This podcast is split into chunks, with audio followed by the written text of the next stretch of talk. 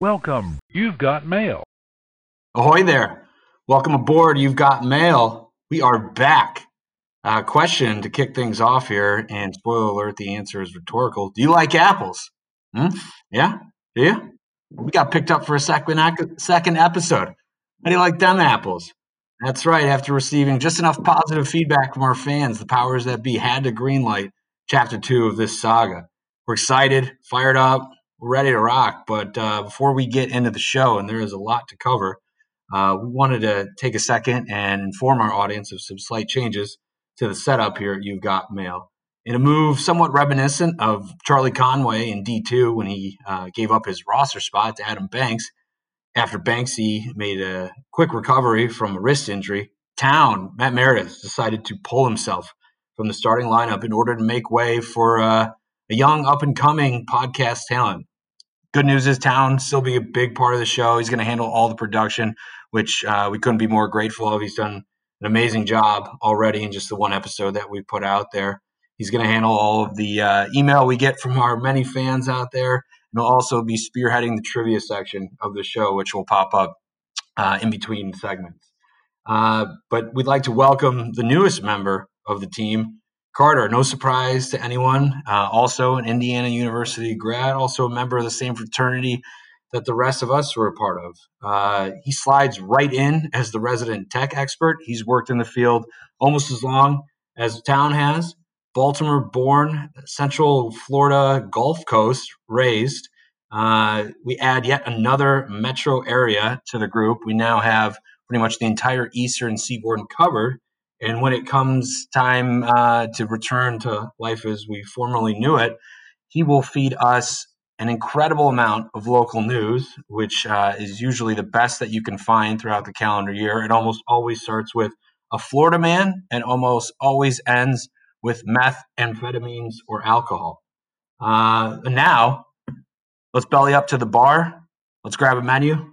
Let's find out what's on tap cold one after a long day, huh? Oh, yeah. I've been known to drink a beer or two.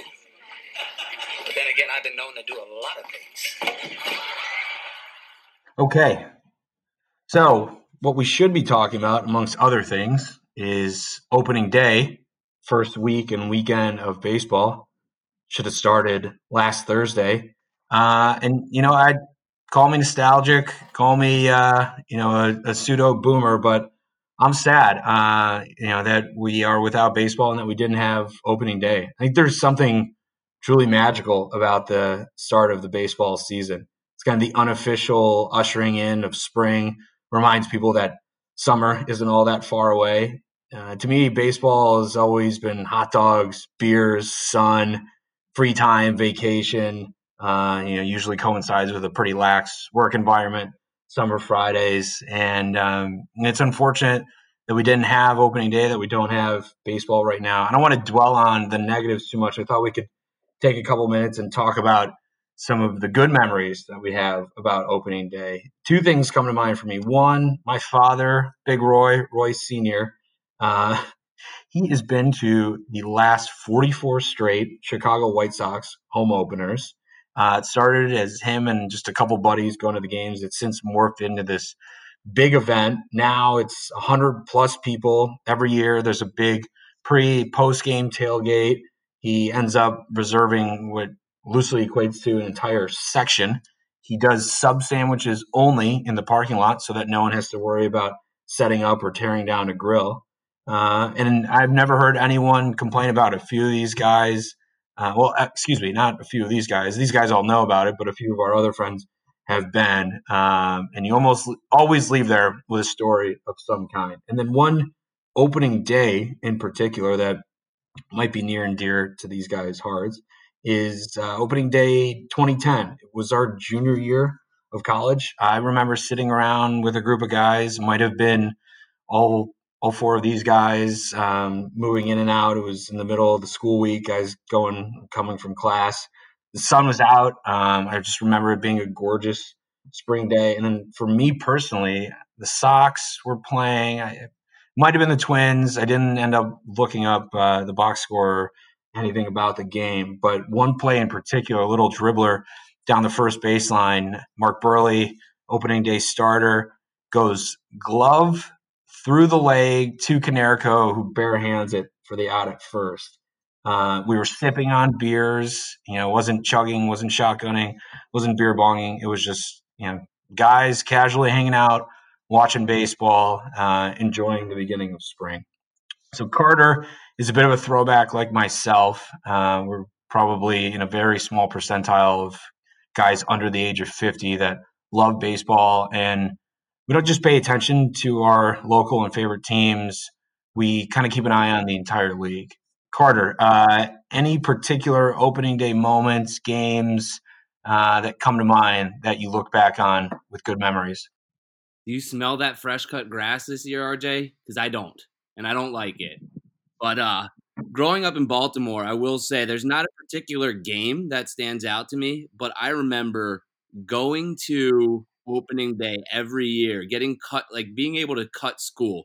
It was the best thing that I could ever do. I mean, that opening day every year was better than Christmas. We'd get to go to Oriole Stadium, Camden Yards, watch Cal Ripken, Roberto Alomar, the home run hitter himself, Brady Anderson, and Rafael Palmeiro with their dads and it was it was every year the best day of the year. We get to leave at lunch and go watch baseball, and you know, there's nothing better than that. But I now moving to Florida, you know, I I will say opening day is a little different here at the Rays Stadium. It's the, it's the only day of the year that they sell out, so uh, the atmosphere is fun, but it, it it's really I was actually changed. down in Tampa St. Pete last year around this time. I can't forget what exactly brought me there. It was probably work, but I remember walking around downtown St. Pete on uh, might not have been opening day of baseball, but opening the home opener for the Rays, and uh, a palpable buzz in the air, the likes of which I didn't know existed. But it sounds like from our local source down there that it's all downhill. Jimmy, Darren, uh, anything either of you want to add? I know well, Jimmy over the years has come on as a strong baseball guy. Darren, maybe not so much, but we still love him anyway.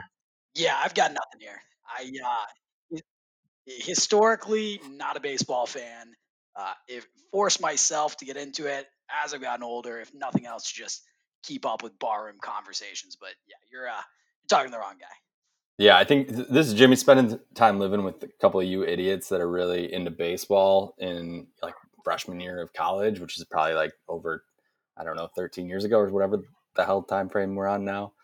Uh, that really like got me back into baseball. I watched it a lot as a kid, but uh, kind of like lost interest in it in the formidable years, if you will. But I, I, my favorite opening day memories are maybe not necessarily anything to do with the baseball. It's just kind of like the feeling that you get. Mm. I love the logos on the fields, which ah, is like a great really point. a random thing.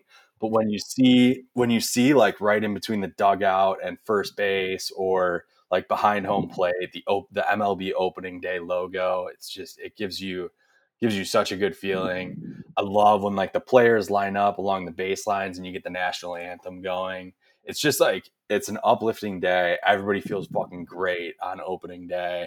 I can't ever remember an opening day game that was played in shitty weather. I feel like it's always picture perfect. That doesn't speak for the next like month, especially up in Chicago when you're you got people wearing winter coats to Wrigley Field or Comiskey Park or the Cell or whatever. But I feel like people people suck, people suck it up, right? Even it's opening day, even if you do have shitty weather, you're just excited that the season's starting. And to Carter's point, it's an excuse to skip school or skip work go have a couple beers and just watch baseball, right? It, it's honestly the second best skipping of workday next to the NCAA tournament. Yeah, which sadly coincide with each other every year, with the exception of uh, the one we're currently living in. Yeah, I just remember working, being in a cubicle, and just having like the octo box up on my screen, watching eight different baseball games. All right, let's uh, let's start beating ourselves. Stop beating ourselves up about uh, something that seems to be near and dear to all of our hearts that we just don't have this year. Let's get all fired up about the NFL. Uh, you know, shocker, shocker. Hopefully, this doesn't come as a surprise to anyone here listening, but uh, the league office and the teams and owners seem to be butting heads about the NFL draft right now. You know, one side wants to continue business as usual, adjust obviously, um, you know, the moving pieces involved with you know day one, day two, and I think we call it day three now, maybe day three through five. I've totally lost line of sight there. Others, you know, the other side wants to push it back. They want to delay it. They don't feel that they're able to get the time they need with these prospects, have doctors look at them, have the interviews. Here's how I look at it. Even with all the access that teams, GMs, scouts have had to these guys in the past, and it's only grown year by year, I would say one out of every four decisions that these guys make end up being right. I mean, people have made an entire career about talking about the draft picks that were wrong, guys that were miss, overlooks. Um, you know, we can each tell a half dozen different stories of our favorite teams and how they blew a draft pick and around in a particular year. For a long time, this was an event held at some Radisson conference room where you had 30 some odd desks and phones and a couple guys sitting on each. It wasn't this big spectacle. It doesn't mean it hasn't morphed into this very fun thing, but I have to imagine in the environment we're living in, this could be done you know, over some sort of Zoom conference call or just Goodell receiving calls and being in a room somewhere, going up there announcing the picks. They show the clips. You got uh, Kiper, McShay, and people either six feet apart from each other or in different locations talking about these picks. Darren, am I crazy in thinking that we can stay on schedule? The draft can be done, um, you know, on the dates that it's right now scheduled for without having to push it back or really overhaul it all that much? 100%.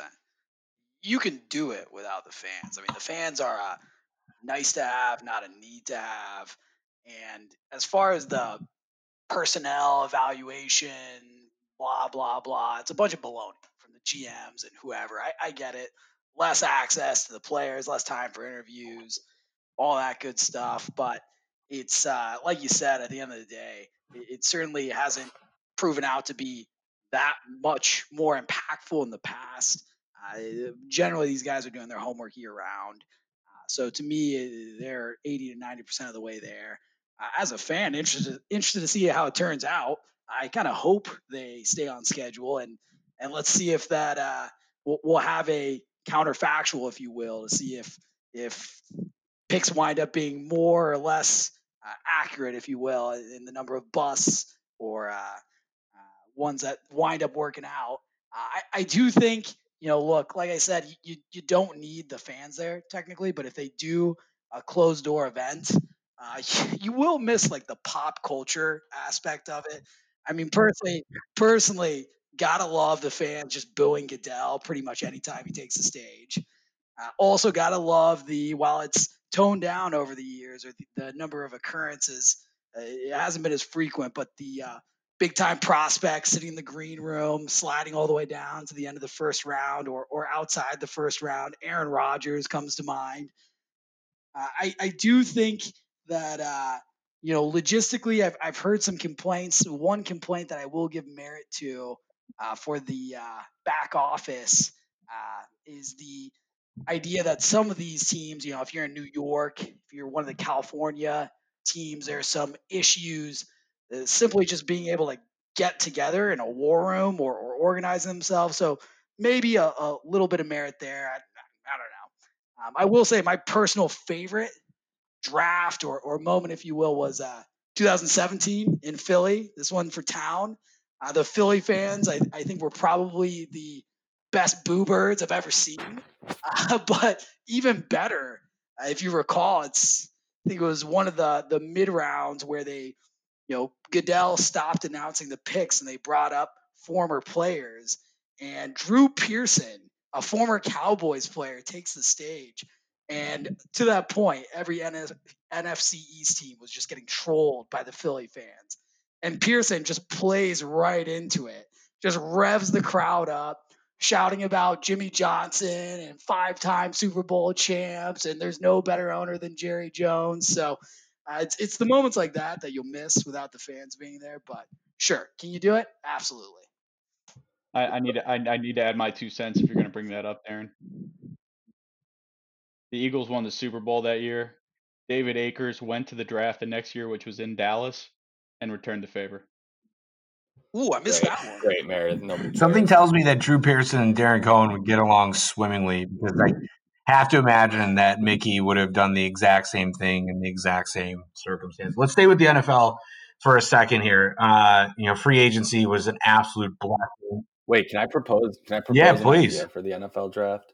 It kind of just came to me as we were talking about it because, like, look, am I going to miss like the fan reactions, the classic New York fans booing every single pick that they make, or am I going to miss storylines like Laremy Tunsil ripping a gas mask coming out and then like the camera zooming in on him in the green room? Sure, I'm going to miss all of that, but I have an idea to fix that.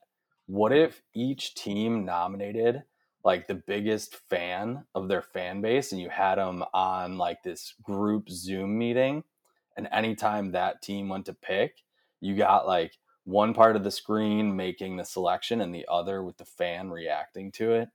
I would love to see like the, the who's the Jets Fireman guy, Ed. Yeah, that, that- that's just what we need. We need Fireman Ed and Bearman, aka Dom, sitting in front of their 2003 Mac, you know, whatever they have taped together, announcing or, or reacting to the announcements.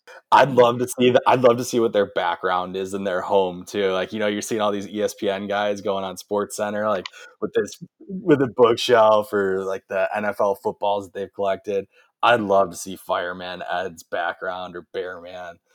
Can, That'd be great. can Ronnie Woo Woo get an invite over to Bearman's place? Now, now You we're thinking outside the box. for Stay with the NFL. Stay with the NFL for a second. Uh, like I said, free agency a couple weeks ago is an absolute blessing for any sports junkie out there. It gave us something to read about, talk about, listen to about for called two weeks. It has slowed to a painful halt.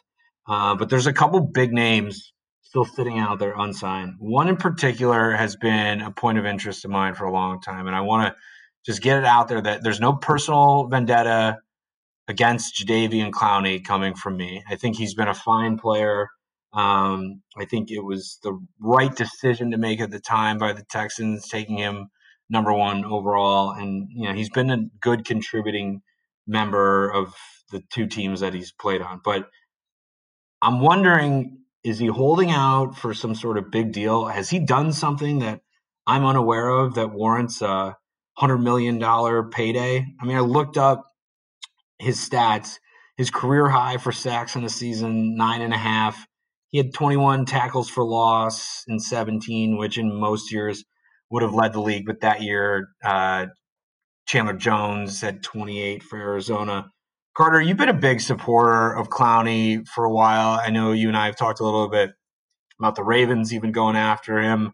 Am I am I being too critical against him, or is he closer to being an average player than a true game wrecker? I mean, you say there's no personal vendetta against him, but that that's the only reason that you have this much hate towards him. I mean, this dude has come into the league and done everything possible. And I know his his sack numbers aren't where you'd want them to be, but he's the most double teamed player for an edge rusher in the entire league. I mean, teams build their entire game plan around this dude. He's he's as fast as like any running back in the league. He's what does he weigh? Like 280, 270? The dude's a giant. And he's not only good in pass rush, like you said, he, he didn't lead the league, but he's near the lead of the near the lead of the league in uh, tackles for a loss. So, I mean, this dude is fucking amazing. And yeah, he might be asking for a hundred million dollar deal. And I think the rumor is he's asking for twenty million a year. But I think the the sack numbers is what's holding them back. I think he's not getting that because of uh, his sack numbers. But I- think whoever signs him, they're gonna get a good player. The only issue is really gonna be health, and you know he's had some health issues. Some of them do seem like they could be lingering health issues. Um, but you know, it, I- think he's an awesome player. I think he's definitely lived up to the hype, and I think he, whoever signs him is going to be happy they signed him. If he Carter, could, is there a, is there a locker room concern here? I mean, I just think Clowney, and, and you think back to the year he sat out at South Carolina. He's a guy who's already been traded once. I, I just wonder is is any locker room issue here? You think he's a bad chemistry guy, kind of tears the team down behind the scenes? I mean, I, I haven't heard any of that. Um, it's definitely possible, but you know, I think the trade happened because Bill O'Brien's an idiot. I mean, that, that's my only answer. That's and fair. he proved it again this year. Like he traded DeAndre Hopkins, who's a stud, for like nothing, right before I forget uh before Diggs got traded for like double what they got for Hopkins. So I honestly think it's one because Bill O'Brien's an idiot, and then uh the you know I mean sitting out of college is like that's happening a lot now. You know a lot of these players if they know they're going one, they're not playing their bowl games. They're they're putting themselves first because the colleges don't. And Yeah, I you- don't think you bring a up a good point. Clowney was kind of a trailblazer in that space. I mean, we've seen McCaffrey, uh, Bosa, a lot of guys now. It's almost become par for the course. So I'll, I'll absolutely give credit where credit's due there. That uh, you know, I don't know if that's so much of a character issue, him just being smart and wanting to uh, and secure a future for himself. Another big name floating around out there. It's been floating around for a long time now is Antonio Brown. Rumors started swirling the other week that he was interested in joining Brady down in Tampa Bay. Bruce Arians quickly put the kibosh on that one. Just earlier today, you know, another obscure Instagram rant from this guy where he was taking shots at Julio Jones for really no reason that I could understand. Um, I'm putting his chances of playing again in the NFL at three percent, and that would mean, and that I think I'm being a little gracious there. I, I put that with a little asterisk that it would take extreme injury situations for some team that's somewhat contending to bring this guy in. Darren, have we seen Antonio Brown play his last NFL game, or does he still have a future out in front of him? No, I'm with you. He's done like dinner. He's this is Ray Rice all over again, as far as I'm concerned. Just the hoops you got to jump through with the NFL alone. Not to mention the PR nightmare he becomes for whatever organization picks him up. I mean, he's on the wrong side of 30. And don't get me wrong, I think in general, when it comes to professional sports, talent prevails and people will look past a, a lot of things if you're the best wide receiver in the NFL. But in 2020, it's uh, it's a little bit of different landscape than it was 10, 20, 30 years ago. So I, I think, given all the off-field antics, I, I- just think it's over. I, I think he is. Uh, Yeah, no, I, the old adage is, you know, is the juice worth the squeeze? And history has shown us, at least during the last 20 years, that the Patriots are traditionally the last outpost uh, for these cast-offs. And if it doesn't, or when it doesn't work there, uh, they're pretty much relegated to, uh, you know, the shelf for the rest of their life. well, and, and to something you said in there too, RJ. It's I don't even think if you have depth issues, if, if you have injuries, that you'd go get him. Because if if you're waiting for you know your number one or number two receiver to go down before you're thinking about Antonio Brown, I, I I just don't see it playing out like that. This is one of those things where you're either in or, or you're out on AB. It's it's not a matter of who's on the depth chart because he's you know talent wise uh, incredible. Any any team would take him. But uh, it, it's one of those things where can you tolerate what happens off the field? And I just don't think any organization out there will.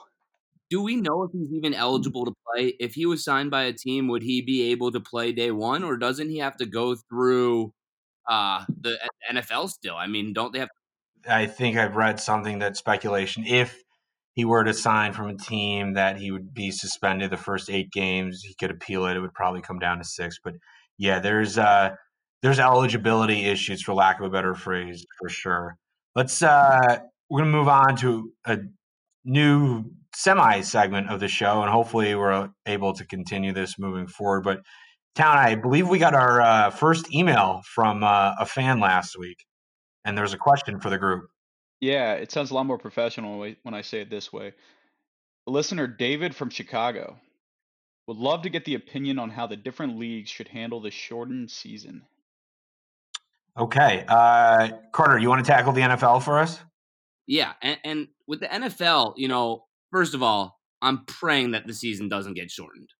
This is the one sport that we have left, the one, the one hope. But I'm not very confident that it's not going to be shortened. But you know, I think it really depends on how short the season gets. And and uh, looking back in the history of the league, there was a year where they had to shorten the season in '83, and I actually really like what they did in '83.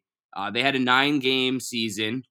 They took the top eight teams from both the AFC and NFC, and then they uh, pretty much put them in a tournament. And every, you know, if you lost, you were out. And then the two winning teams from each side play in the Super Bowl. But you know, I really think that if the season gets too short, we just rank the teams one through 32 and just have a single or double elimination tournament. The winner of the tournament gets like half the Lombardi trophy. Uh, or they just replace the football with an asterisk. But you know, something I think it's just a huge tournament. You know, for uh, for a first timer, it sounds like he's got his shit together and did his research here. Darren, you're our resident NBA expert. Uh, the NBA has had a shortened season in the past. It was under much different circumstances, and they were able to, um, you know, set things up from the beginning. Considering they're in, I guess, the last quarter of the season. If they come back, what does it look like? Yeah, it's interesting. Both the NBA and NHL are in a position where they have to think about not only this season but next season. You, know, you look at the NFL, MLB, it's all about when is the season going to start? Is it going to be truncated? But for the NBA, it's how you manage this season could potentially affect what goes on with the upcoming season as well. So there's, I think it's 20 games left, uh, about 20 games left. So yeah, two thirds of the way through the season. Uh, I think what's interesting too here for the NBA specifically, as this is all unfolding, or really it's it's nothing's unfolding right now, right? Everything's on lockdown here in the U.S. But in China, their professional league just now is starting to ramp up and try and get things back in motion. And They've set a couple targeted return dates that they've had to push back a few times, and and so the NBA, I believe, is is closely watching how that unfolds and and taking away whatever lessons they can and applying it to their situation. I've also heard a couple ideas thrown out here, especially for this season, on how to manage. You know, instead of having the traditional, or not, I won't even say traditional, just the status quo where every team plays in their own city, eh, all these major metro areas. Obviously, a ton of these affected by the whole COVID 19 outbreak if you restart the season, could you possibly restart it a bit sooner if you pick just like a couple centralized locations? Like I'm talking like college towns in the middle of nowhere where everybody just all the players bunker down in like Omaha, Nebraska for like 2 months and somewhere that's a little less exposed to the situation. It neutralizes the home court situation. Uh, it also takes out the travel risk and, and reduces the, the possible spread. So that was a, an interesting idea I saw out there. I'd, I'd love to see what type of, uh, again, neutral, I'm thinking neutral, small college towns, middle of nowhere, where you would just have, you know, NBA city built up for the uh, back half of the year. Uh, you know, I, I, it's going to be tough. I, I don't see the NBA kicking back up until, I don't know, I'd be surprised if any games are played before June. So if that's the case, maybe you get another five regular season games in, maybe 10, and then get to the postseason. Uh, and then you could still finish, you know, late July, maybe mid August, and and have things generally on schedule for next season. But yeah, it is a it's a cluster for sure. You have to ensure that whatever you do, you're thinking about next season as well.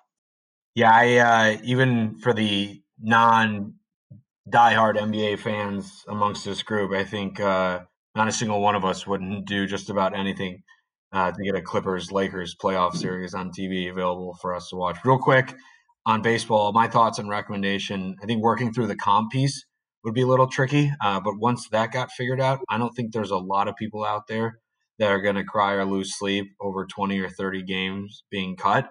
Uh, you know, at one point, baseball was 140 some odd games, and uh, 161 has been a number that people, or one, excuse me, 162 has been a number that a lot of people have taken issue with over the past. If push comes to shove, I would say eliminate interleague play. Um, it's nice, it's fun, but not exactly necessary. And I guess my outside the box idea would be to implement a once a week or once a weekend doubleheader rule, um, probably for divisional games and games where uh, you know they had line of sight to travel the next day to understand who could afford to do what. But um, yeah, hopefully it doesn't come to those extremes and they just shorten the season a little bit. All right, so we've offered our best guesses and conjectures about what's going to happen to the major team sports. Uh, you know, Jimmy, I'm curious for the most popular individual sport in this country, if not the world. Uh, what does the rest of the year look like for golf? I guess selfishly uh, worried about the most uh, the the four majors, but uh, what about the subsequent events that coincide along those throughout the calendar year? Yeah, dude. So they'll find a way to play the majors. I really think whether or not that happens like in late summer and fall, like they're gonna figure it out. The majors are the big money makers for all of those organizations that support it. But like with all due respect to the other sports, golf is gonna be like the craziest one to see how this all plays out. Cause like as you mentioned, it's an individual sport, and there is like so much that rides on current year performance for golf and it's going to be this situation where you have all of like the big name tournaments that are getting rescheduled on like back half of the year and the ones that are going to get iced out are those like lesser known tournaments that like the guys who got promoted from the Corn Ferry Tour, which is like the minor league tour last year, like those guys rely on those smaller field events like the John Deere, the Barracuda. Like I know nobody gives a shit about this, but it's like it's going to be really crazy because everybody's going to be jockeying for like FedEx Cup points, which determines who gets status next year. And then like you're gonna have college players that are coming out.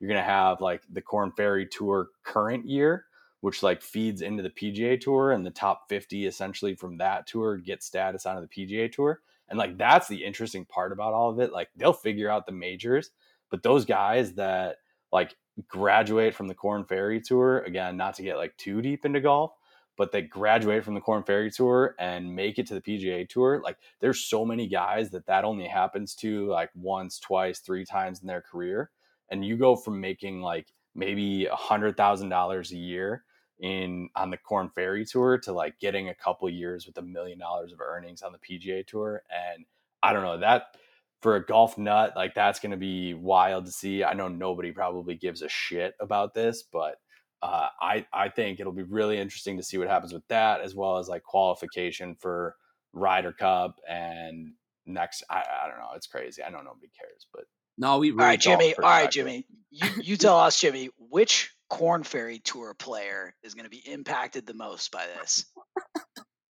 Look, look, you know, I, I got to give a shout out to my boy Vince India. He's 31 years old from Deerfield, Illinois. He's really just struggling to make it guy makes like fifty thousand dollars a year, has seventy thousand in expenses, so you know he's gonna be really hurting for cash. There's a lot of guys that are like driving Uber right now and finding odd jobs to uh, make some ch- cheddar, but yeah, whatever. It's it's comforting to hear that they'll prioritize the majors, and hopefully we see Augusta in some shape or form in 2020. But now collectively we're all going to lose sleep over the corn cob ferry pipe tour wondering what's going to happen to these poor guys. We're going to take a break but before we do that uh, we're going to head over to town who has got what i'm led to believe is some uh, some pretty challenging trivia that he's going to run by in the group. Uh, first one to answer right wins town or are you going to take us through the rules? Yeah we'll go through this right? So name that athlete We've done it once so far. Rory's got one. Everybody else has zero, especially Carter. Uh, I'm going to go through one by one, six or seven clues. If you guess on a specific clue or hint and you get it wrong, you cannot answer on the next hint. You have to wait. You skip a hint, right? You guys ready? One of his first TV appearances was on MTV Rock and Jock Softball. As a 12 year old, he hit a home run off of Terry Francona into the upper deck of Tiger Stadium. Bryce Harper. No. Prince Fielder. Prince Fielder on the second hit. Come. I'm gonna read through what? these because because these these were awesome. All right, he committed to playing with Arizona State, but instead was drafted seventh overall in the 2002 MLB draft, one pick after Zack Greinke. He spent his 2003 playing in Beloit, Wisconsin for the Beloit Snappers. I will Never Yep. forget. He tied with Ryan Howard to lead the MLB in RBIs in, with 141 in 2009. That same year, he became the first Brewer to win the Home Run Derby. In 2011, he signed with the Detroit Tigers, where his father played. They are also the only father son duo to hit 50 plus home runs in a single season, and both ended their careers with exactly 319 home runs. Wow. A recent Sporcle challenge actually revealed that last one. Those uh job well done on the research. All right. Now we're gonna take a break. We come back, we will enter the conference room, which is the newly renamed section of the show where we tackle non-sports topics and current events. You're listening to You've Got Mail. Okay, I'm finally perfect. You know, y'all already know what it is. And if you don't, then the great Mannie Fresh will enlighten you. Ladies and gentlemen, pimps and players. Come on. Half-ass rappers and true rhyme sayers. Come on. This is the call Oh, yes, it So hold on to your teenage dog. Jimmy, we get it. You're trying to get a fucking bid on the Corn Ferry tour, okay? No, it's, give, I- give them all the free press you can, hoping for an invite. This is the call That what it is. A lot more rich and a whole lot smaller. So Ring cheap. in your brain, young Carter. Brim low. All I can see is the flow. Come on. Ring in the brain, young Carter. Well, I got it. Don't worry, I got it. Welcome back to You've Got Mail. We have entered the conference room. Uh, we are all probably getting close to that point where we need to start making decisions on what we do with our hair as men living through quarantine.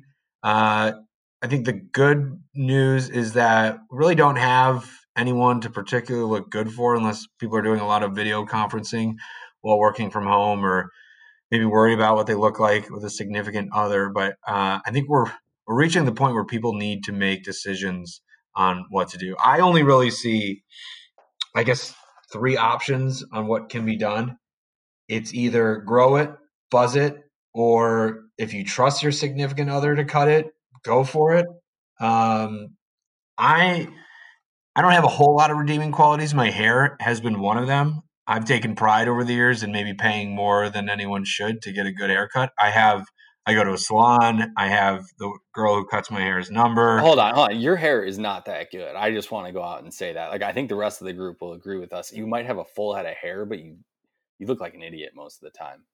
So, as the guy with the best hair on the show, I, I will say that there's a fourth option, and I've already done the fourth option. And Cutting it yourself. no, shout out Lorenzo. He's my boy who works at Lorenzo. whatever salon barbershop he works at. I went to his house and he cut my hair. So he's got like a little barbershop set up. I went over there, he cut my hair, gave him 25 bucks and walked out the door. So I'd written do you- that down as a potential option. Or How do you know he doesn't have the COVID? I covered myself in hand sanitizer and face sanitizer. Like Frank and Always Sunny? exactly. I went over there. He's like, "Oh, I got everything sanitized, man." I'm like, "Yeah, it looks like it." There was like hair everywhere, but um, yeah, he had like a little barber seat in his house. He cut my hair, and then I looked fresh for a day, and then my hair did again. is it irresponsible to go to someone's house or have someone come to your house if it's just you and him or you and her for I don't know 15 20 minute haircut? Probably. I mean, I'd say yes, but I had to do it. I'm kind of newly single and kind of not single, but you know, Darren, you've taken on multiple different looks in your life with your hair. I mean, are you getting to the point where you need to make a decision on what to do with it? Oh, 100%. Last haircut I got, I actually walked out thinking it's one of the worst I've had in recent memory. And it could not have happened at a worse time a week before COVID struck. So I'm over here sweating bullets. I'm going with the no one's seeing me for the next two months approach and Right. day, day one post release head straight to the barber but uh yeah man i'm uh, i'm itching for a fix it over here i'll say as much as we are uh bitching about all this isn't this actually like dramatically worse for uh all the females out there like aren't they the ones like going to the salon like once a month here? Like what's gonna happen here? Week three of quarantine when I, I can only speak to you know emily for instance I'll, I'll put her on blast here. She's naturally a redhead but you never know it because her hair is always dyed blonde and she's at the point where the red's starting to show here. So if she doesn't get to the salon here soon she's going to be outed. I have to think that's the case for a number of women out there. Look, Darren, thanks for that personal anecdote, but I, I, I, I think it's so much easier for girls to just hide like growing their hair out. Like they don't have to style it per se every day. And maybe this is an ignorant take, but I feel like it's just easier to not get your hair cut and grow it out for a girl than it is for a guy. He does make a good point with the coloring though. Like if girls color their hair, then yeah, they might be a little Yeah, they're fucked. Sure, I'm not going to pretend to know anything about that. Yeah. But I was gonna say good good points all around because I think there's a there's a line in the sand. There's a difference between getting it cut, getting it styled, getting it colored, or going to dry bar and getting a blowout. Which, after being with my wife now for almost a decade, I still have no idea what that actually means. But yeah, I, Darren asked the question. I'm not sure I have the answer. Is it a more difficult time for guys or girls to be dealing with their hair during quarantine? I'm gonna I'm gonna take the misogynistic view and say it's uh, it's tougher for guys because we're used to getting it cut on a more regular basis. I agree. You know where I stand.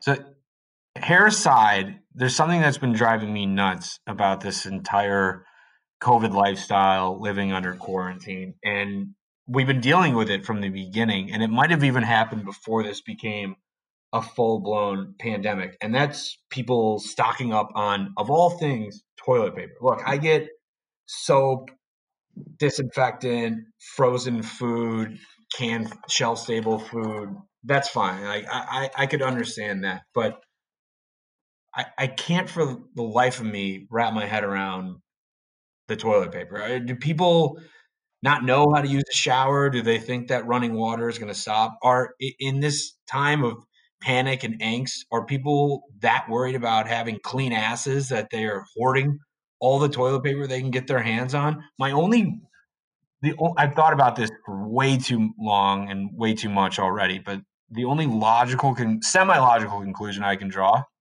is that now that people working in corporate America are exclusively working from home, did they do the math and say, okay, if I go to the bathroom at work every day, five days a week, and use the toilet paper provided by my facility, that I'm going to need to compensate by having that same amount at my house on top of what I already have? No. So they they did a calculation and said I need to have 12 extra rolls a week. Uh, What what else could be prompting these people to be hoarding toilet paper? dude i like I- don't really have a toilet paper take i'm gonna be honest with you but like you said you opened that with something that's been driving you nuts and and i have something that like absolutely i didn't realize it until today but something that's been absolutely driving me nuts i was on a call this morning for work and somebody referred to the coronavirus or covid as the mm. novel coronavirus and that just fucking drives me nuts. I don't know like i don't think anybody in the world knows what novel means I don't understand why people insist on like calling it the novel coronavirus. Like, what are you trying to sound more It uppity means new. than me? It means what the- new. D- dude, dude, don't pretend like you know what it means. We're all fucking idiots. None of us know what it means. Yeah, there's other coronavirus out there, and this is the one that's killing people. Okay, then call it the fucking new coronavirus. Don't call it the novel coronavirus. Like, I, why do you have to sound so sophisticated by calling it the novel coronavirus? That's It just drives The me nuts. world media and their novel coronavirus. It drives me up a goddamn wall, and I am an idiot, and most of the world's an idiot. Stop calling it the coronavirus, the novel coronavirus. Call it the new coronavirus if you insist. Where are you on the COVID 19 designation? That's fine. That's fine. Like that's what people are calling it. That's like what it's classified as. I know that sounds fucking hypocritical from what I just said, but novel coronavirus sounds so douchey, and I just want to hit everybody that says it. Do no, I get what you're saying. I get what you're saying. It is. It's a little bit of semantics here because, to your point, nobody knew what a coronavirus was before six months ago. So Do you want to it hit doesn't. the novel hmm. coronavirus people more, or do you want to hit the toilet paper people more? Novel coronavirus. All right. So going back to the original point, though, RJ, it, you got a problem with people stocking up with toilet paper. I mean, what would, what should they be stocking up instead?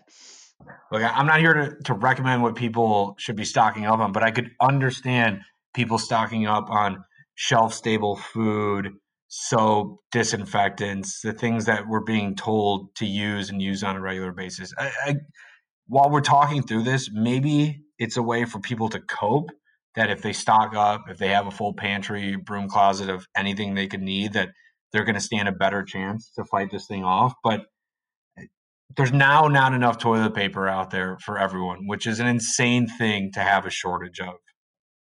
Yeah, I mean, look, it's ridiculous.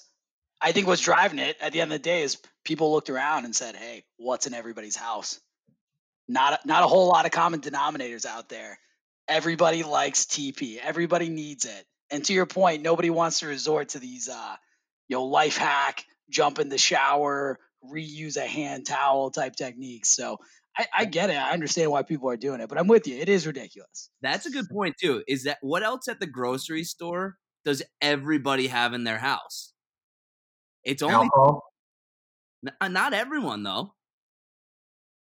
Yeah, I mean, look, raw bare essentials, toilet paper, paper towels. That's it. Yeah, rice. Yeah, I mean, it's not a long list. All right, we've we've dwelled on what has pissed us off and is driving us crazy. Let's talk about something that's brought some people some some joy and happiness. Personally, haven't watched uh, an episode yet. When I first saw it trending, I thought Joe Exotic was a porn star, uh, but the larger group here has been watching or has finished the Tiger King documentary. Darren, I I think you're the only one who's actually gone, you know, the full 15 start to finish. Is America missing out by not watching it? You know, is this uh, is this uncharted territory for documentaries? I look, I'd say it's worth the watch. I mean, for all those out there that love shows like Storage Wars or Bar Rescue, I mean, this is that and then some. Uh, the the shock value alone, I, I think, is uh, makes it worthwhile. It's uh, I, I would say a little drawn out uh, at the risk of spoilers, and I'll, I'll try to tread carefully here. Uh, to me, they played out this murder mystery plot element a little bit too much. Uh, and and the best parts of the show are when you just have the camera on the likes of Joe Exotic and you let the tape roll. That said, I, I do think it's uh, I mean it's, it's pretty entertaining. Again, if I, I can't help but draw the comparison to Storage Wars. If if that's a show, if that's your cup of tea, then yeah, absolutely give uh, uh, Joe Exotic Tiger King a watch. Dude, the murder mystery is the best part. Carole for sure No. fed her husband to the Well, Jimmy, how how where how far along are. I, you? I saw the whole thing. I saw the whole thing. Okay, okay. So maybe let me rephrase the uh the mystery around the um Joe Exotic crime. Uh, I, I thought was too drawn out. Like they go into all the schematics, and it's just like this is dumb. These guys are a bunch of morons. Like we're not gonna. Are we really chopping this up? Like the the master plan that was or was not. Like just again, put the camera on Joe Exotic, let him do his thing. It's uh, I, I think it's just interesting uh, like entertainment value because it's such a collection of probably like the weirdest people in America. Hundred percent. If nothing else, it's enjoyable to watch. It's So- all to th- it, and maybe Jimmy, you're hitting on something that I'm trying to say and not saying well here. That show is all about the characters. When they try to layer in a little bit of plot, it's like just throw it away. Keep it on the characters because these people are just unbelievable. I don't know much. I know he does not live in Florida, but Carter, he strikes me as someone who's reminiscent of your people. I mean, Well, it- well, well. So Carole does live in Florida, and oh, act- oh, I stand corrected. Yeah, so she's the one who's, according to her, is trying to be like the the good animal hoarder and the good non-breeder of these animals. But so growing up in Sarasota, there's actually a big cat rescue location in Sarasota. So not only is it in Florida, it's in my hometown. So these are really my people. So I might, you know, during this quarantine, yeah, the cages might be locked up, the front gate might be be all chained up, but I'm gonna go over there and take a look and see if I can figure out this crime because there's a lot of open questions. Carole Baskin strikes me as the type of woman who was like a fifth grade substitute teacher. Carter, you ever have her growing up in Sarasota? No, but I will say, in there's a scene where she's talking about like uh, how she met her her husband, the the millionaire, and she's talking about how she's walking down Nebraska Avenue at 3 a.m. the only people who walk down Nebraska at 3 a.m. are hookers. So I'm pretty sure she was a hook, and she went home with him at 3 a.m. the first night she met him. I mean, Carole wow. was a hooker. So is it a is it a need to have or a nice to have docu series? It's a nice to have if you don't want In to this commit. time, it's a if- need to have.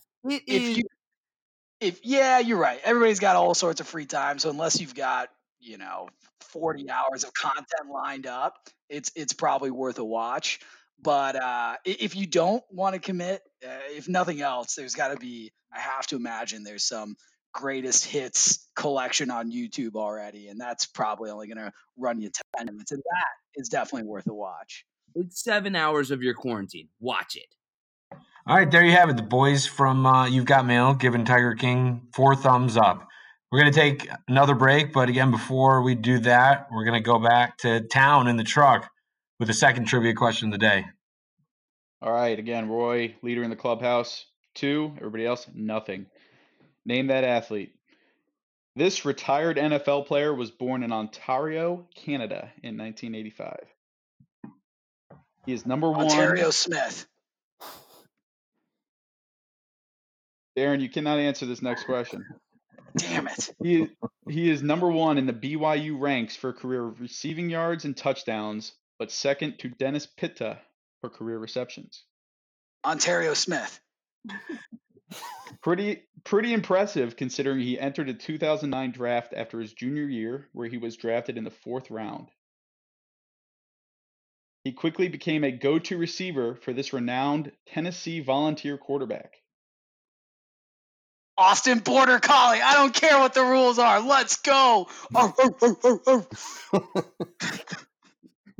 Let me let me read the rest of the clues. Numerous concussions and injuries forced him out of the league in 2013 after four years with the Colts and brief stints in his fifth year with the Niners and Patriots. Some believe he is a close relative to Lassie. That was within the rules, Darren. You were allowed to answer that there. I thought I wasn't allowed to answer at all. I don't know. Town, I despite don't, him, think, I don't think Ontario Smith was ever an actual answer. can we give can we give Darren the point? Darren's got the point. What about All right. Ontario Smith? What is We're gonna Ontario Smith up to these days? We're gonna take another break. When we come back, back in the day buffet. We got three unbelievable thriller drama movies to discuss, and one rap album that no one outside of this group and maybe a hundred other people in the world care about, know about, but we absolutely love it. You're listening. You've got mail. What's wrong with me?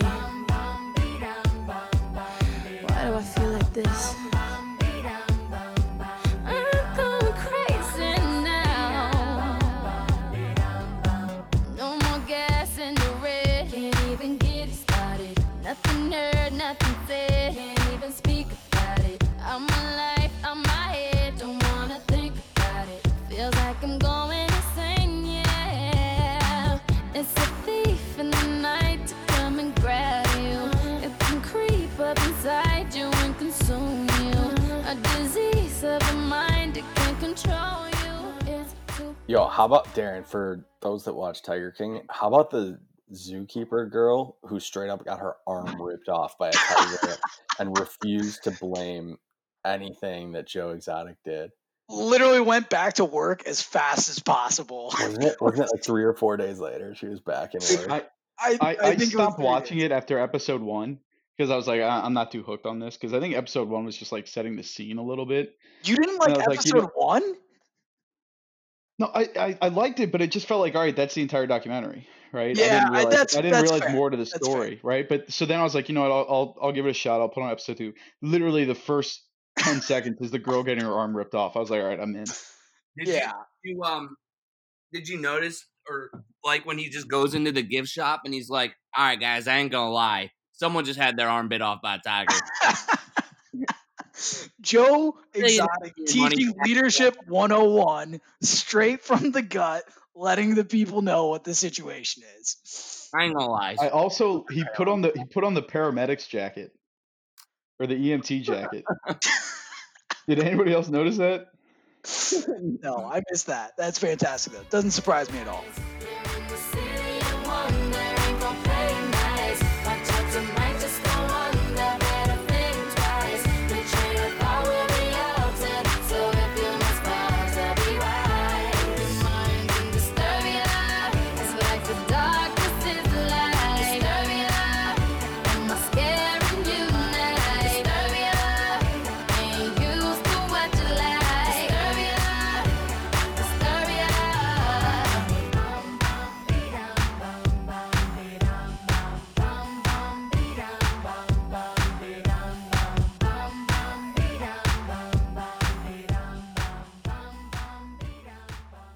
Welcome back to You've Got Mail. The boys and I stepped in a DeLorean, headed off to an Olive Garden, and we are currently at the Back in the Day buffet.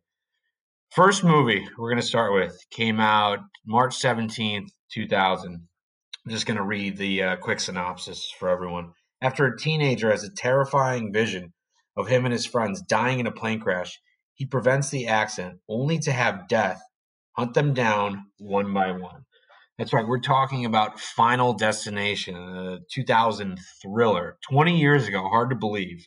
Um, in doing some hairy research, some half-ass internet research, if you will, my first stop was Devon Sawa. He plays the main character, Alex. We first saw him in Little Giants as Junior Floyd.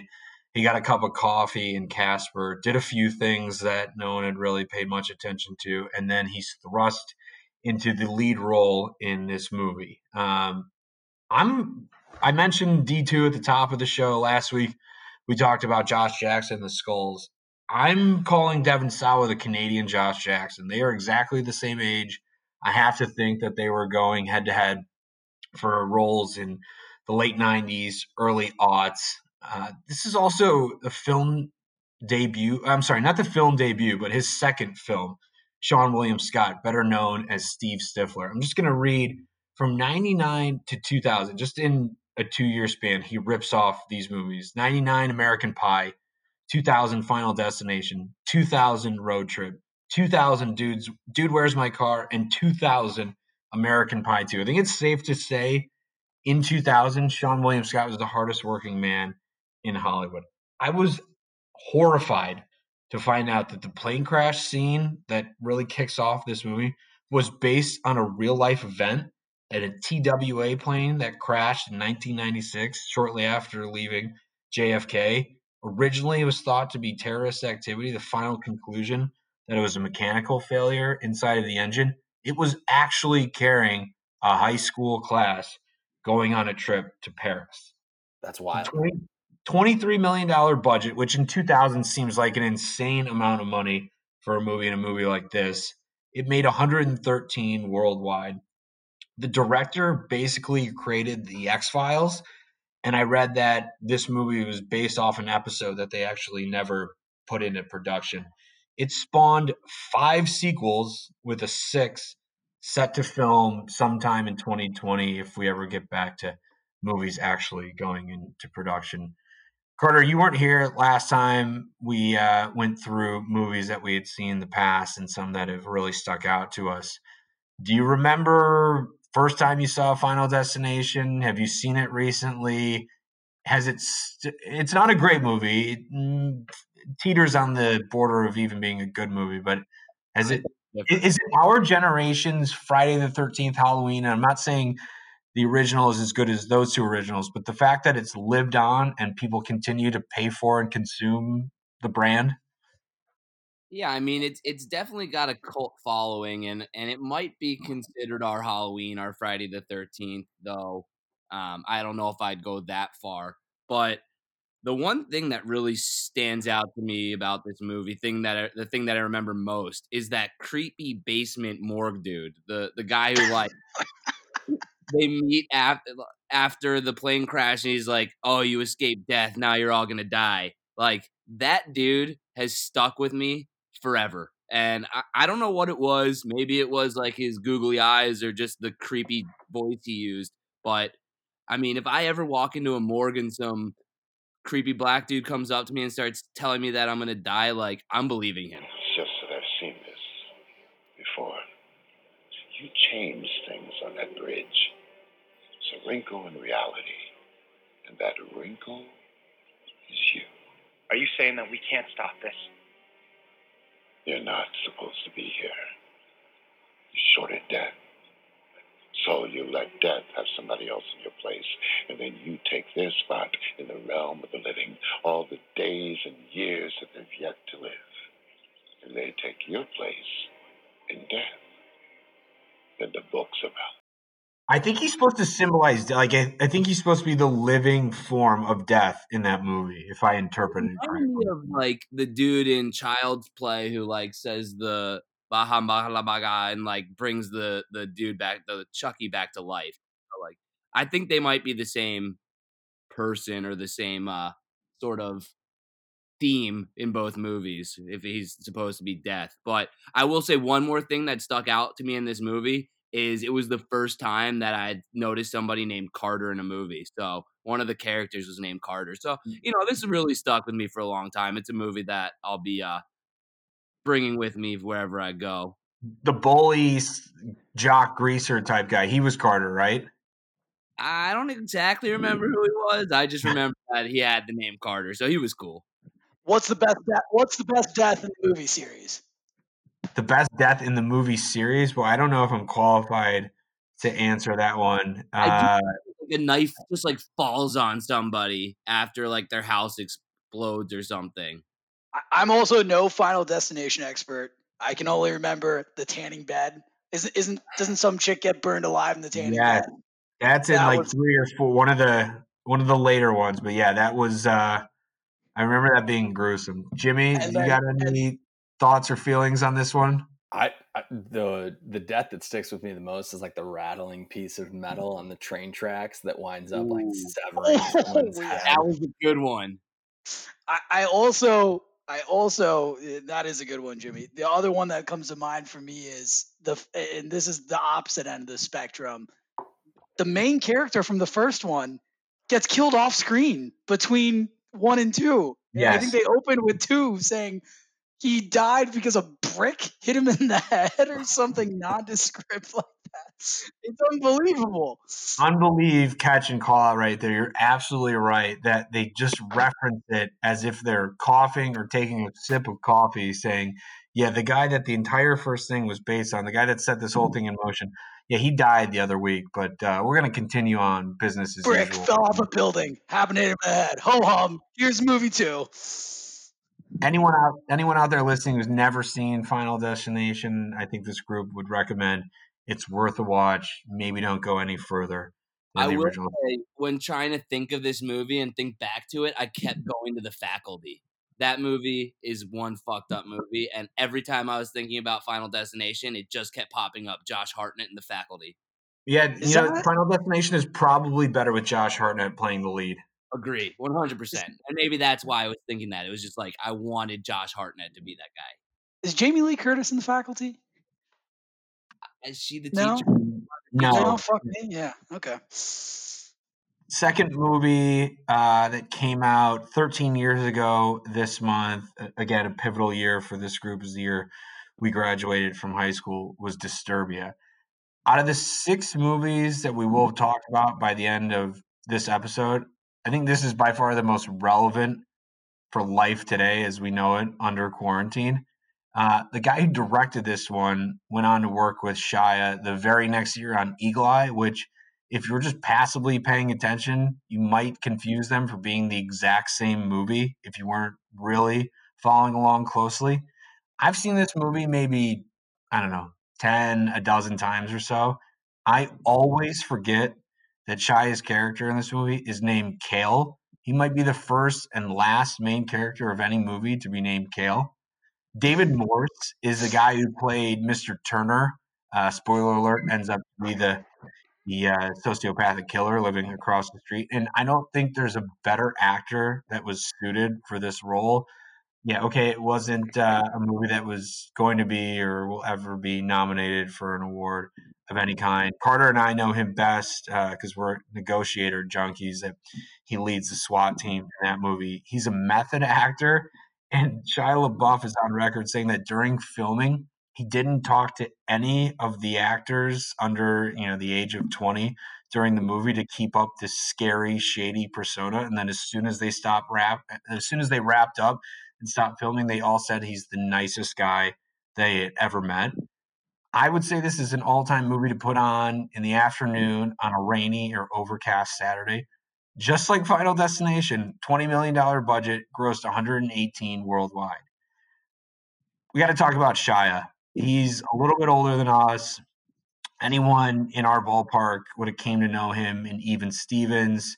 I think holes put him on the map is you know he's got serious talent. He's just not some disney ass clown and then disturbia i think made us or collective movie watchers realize that he wasn't a kid anymore. And this is really the beginning of his ascent. Now, I think his career was derailed a little bit and he could have been bigger than he is today. But here's from 2007 to 2010, here's what he does Disturbia, Transformers, Indiana Jones, Eagle Eye, Wall Street 2. That's in a three year span. None of those movies are great. We probably are talking about Transformers 20 and 50 years from now. But uh, you know, nonetheless, he was working and he was working on some some pretty good stuff, entertaining if nothing else. And then my final thought about this is, for whatever reason, it's burned in my memory that in an Entourage episode, E takes a shot at this movie and Shia in particular. I can't remember which episode, but him and Ari are trying to convince Vince to do some sort of movie as a money grab while simultaneously you know, igniting the comeback of his career after he takes a hiatus. Jimmy, you're a big fan of this. I know you're a big Shia guy. How are we talking about Disturbia five, ten years from now? Dude, I don't know if I'm a big Shia guy. I don't know if that's fair to say. yeah, I kind of went off the rails a little bit, but I mean, this was this was a movie that when it was on, we always we always watched it. It was again pure entertainment. Not a great movie, but uh, certainly relatable to the times that we're living in now. I I have to echo the sentiment that the neighbor is just like the perfectly casted character. That's kind of what sticks out to me. I would also give a shout out to Shia's best friend, who's played by Aaron Yoo. His name is Ronnie, who's also in the next movie that we're going to talk about. But just an all time character in this, just kind of like a degenerate that keeps coming over to Shia's house and plays a great role. So, RJ, I, I do have to say one thing. You mentioned that it's not going to win any awards, but on the contrary, it did win the Teen Choice Award for Best Horror, and it was actually nominated for Best Kiss for the MTV Movie Award. So, you know, it, it's got its its uh its medals to go with how good it is. So, Yeah, and I'm gonna piggyback off Carter there while we're shitting on RJ. While we're calling Disturbia the movie that we recognize Shia LaBeouf grew up, uh, isn't the premise like a high school kid being on house arrest? Uh, He's a child in this. I, I don't know if I'd call it the movie he grew up on. I, I don't know about that, but My no, my point there was that look, we knew him from Even Stevens, we knew him from Holes. He was an adolescent, he was a kid, and while he's not a full blown adult, either in real life or in the character he's playing, all of a sudden, you know, he's got a little bit of facial hair to him, a little bit of an edge. He wasn't this pudgy doughboy that was, you know, pulling antics on a Disney show or in a Louis Sachar uh, book turned into uh, a- a movie. I, I, for me, whatever reason, I just look at this, be like, okay, like Shia LaBeouf is much closer to an adult than he is Louis Stevens at this point in 2007. an adult who won Best Kiss Award on the MTV Movie Awards. Let's go. yeah, and I mean, the thing that put him on the map was one million trillion percent Transformers. I mean, that was only like six months later, and that grossed seven hundred million. So, we if you talk about Shia mm. LaBeouf, I mean, it's all the Transformers. Yeah, no doubt. But I, I guess I would pose the question does he get Transformers without this movie showing that he's got a little bit of acting chops to him? Not that he was asked to do a whole lot, nor was he in Transformers. It was six months after, so they must have already been filming it. Like this dude must have been on the map before that. Look at the new guy doing his research. I love it. All right, third movie might be the uh, the fan favorite amongst the group. It's 21. It's based on the book Bringing Down the House, which for probably up until six or seven hours ago, I thought was a Michael Lewis book. Turns out it's not. Uh, we see a very smarmy Kevin Spacey, a badass Lawrence Fishburne, and a relatively unknown Ben Sturgess, who while I didn't exactly relate to and love the character, I thought it was the perfect guy to play Ben.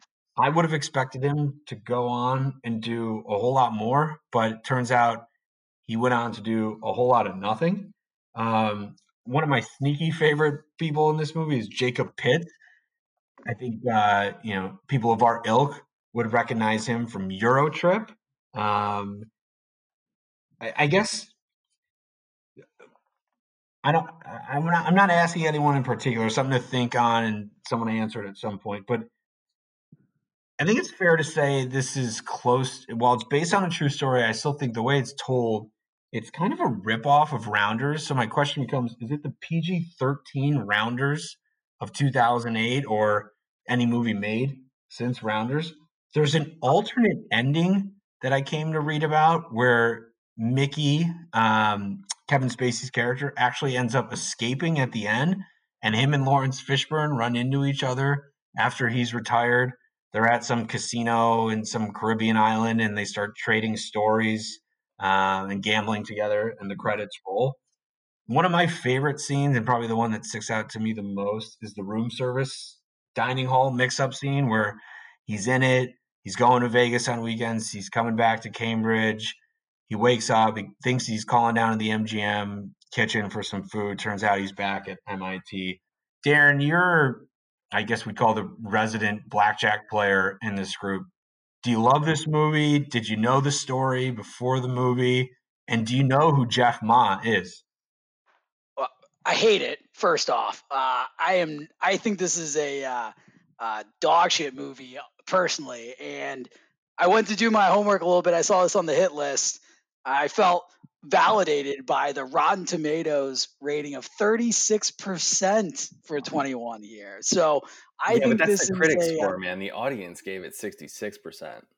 Is that good? Is 66% good? I middling at best. Middling at best from my perspective. I think it's it's very cheesy, very over the top.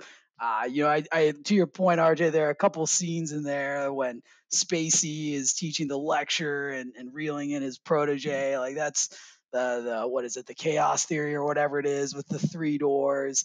Uh, you know, there there are a couple, you know, smoke and mirrors, good scenes, but uh, overall, I thought this was uh, uh, basically a big old turd. So probably the wrong guy to come to for the uh, the positive review. I do think we need an obligatory. The book was better. Haven't read the book. Is it good? I I did read it. Uh, one of like the five books I've read in the last fifteen years. So yeah, it was good. I finished it, which is saying something for me. So The story is fascinating. The story is fascinating. I will say that. And RJ, to your point, I'm generally aware of what's his name, Jack Ha Ma. Ma. Sorry. Uh, so generally aware of of what happened there, and and so yeah, the story is fascinating in itself. I just felt like the the movie was was not so great. Jimmy, I've let you chew on it for all of three and a half minutes. Is this PG 13 Rounders? I think it tries to be. It's got kind of a lot of the similar type of characters with like I guess you would say Teddy KGB being played in a different role as Kevin Spacey with just this ultimate mm-hmm. scumbag guy, but I I don't know if it's really like PG-13 rounders, but it certainly it feels like a PG-13 movie when you watch it. And I I kind of agree with Darren. It's a good mm-hmm. movie. It's the, the typical Jimmy response. It's entertaining. I don't know if I would recommend it, but I Kevin Spacey plays a great dirtbag in this movie. You know, maybe he's a dirtbag in real life too. So it's kind of foreshadowing. But I think call, I think calling it the PG-13 version of Rounders is a disservice to Rounders. My personal opinion. would would definitely agree. You're right. Look, I, I think we can agree that it probably hasn't aged very well, but at the time when we were 19, 20 years old, this was a movie that we probably watched on quasi repeat, um, background noise, if you will. So it was fun, it was entertaining, but our lives did not really change. And from that perspective too, similar with rounders, I'll give you that it makes you want to go out and gamble. It makes you want to go get a card game with your friends or go to the casino and grab a table for blackjack. Like it definitely made you want to go out and gamble. Yeah, this might be the first movie that kind of puts Vegas in perspective. They keep talking about Vegas and Rounders, but all they ever do is show Atlantic City scenes. Hangover doesn't come out until a few years after this. So this might be the first time we actually see Vegas as young, impressionable men. All right, so we added one to the mix for this week's episode, non movie. This is music related. Uh, it's a few days from now, but uh, on March 4th, we'll celebrate the 10 year anniversary of Sammy Adams' Boston's Boy. Uh, for those of you unfamiliar with Sammy Adams' oeuvre, I wouldn't say he's the founding father of frat rap. Uh, it probably belongs to Asher Roth. And to be fair, Sammy Adams came on the scene because he uh, did a remix to the Asher Roth or infamous song I Love College. Sammy called it I Hate College. He's a few years older than us. Um, I forget which Northeast school he went to. He played soccer. He quit. He joined a frat. He started rapping. Um, look, he's not ever going to be inducted into the Rock and Roll Hall of Fame. We won't be force feeding our kids his albums, making sure that they listen to it. But again, like 21 was right place, right time. His music was fun to put on at parties. He was kind of talking about what we were doing. And this song had, I would say, two or three of his more popular, more, um, you know, influential is the wrong word, but songs that uh, we became fixated with. Jimmy, I'll, I'll, i ended with you on 21. I'm going to start with you here. Are you a Sammy Adams guy? Are you still listening to him when no one's looking? I this is not a song that you can find on Spotify, unfortunately. So you have to go to YouTube to watch it or listen to it every time. But he remixed Asher Roth's Asher Roth's "I Love College" for "I Hate College," and I think I can speak for Carter and I. We listened to that song no short of a hundred thousand times. Like I still listen to that song just to kind of get me going. But I I loved Sammy Adams back in the day when he was relevant, but other than I Hate College, I haven't spent much time listening to him since. Yeah. Uh, I will say that the only thing I listen to is I Hate College. I mean, that song I feel like is the epitome of college that we all experienced, and I thought it was probably the best song ever written by a, a white rapper. Sorry, Eminem. But um, whoa, I, shots fired. I I agree that the the big problem with that song is it wasn't on this CD. This song wasn't on any CD. So to find it, it's not on Spotify. It's not on Apple Music. You have to YouTube it, as Jimmy said, and that part sucks. So it's uh it's a song I still listen to, but not one that's on my playlists because of that fact. Darren, you're on record not being a big Sammy guy get us out of here on this. Do you not like him and his music personally? Do you hate the entire genre he represents? Do you think they undermined not just you know the rap that we grew up with, but uh, what had existed before and after? Yeah, you know, you got the player haters ball over here. Silky Johnson in the house, just zigging on every zag tonight. Uh, not a big fan of the Boston boy. Uh, I did. I look. I guess the "I Hate College" song. It's catchy. It, it's good for a party. Um, I, I have no real beef with that, but I I can't even name you another Sammy Adams song. I'm not even trying to go back and find any. I didn't even uh, find myself come drawing blanks on Spotify. I just never never got into it. wasn't my thing. I just felt like it was uh, average at best. I, I don't have any further of a hot take than that. Sammy, if you're listening, Darren does not speak for the entire group. We appreciate what you did for us. When you did it, we are forever in your debt. That'll. Uh, what, do we, what do we What do we think Sammy's up to these days? Probably find one on cameo for seven bucks. Carter, he's on he's on cameo for seven dollars. No, I was a guess. I I don't know if that's true, okay. but that's my guess.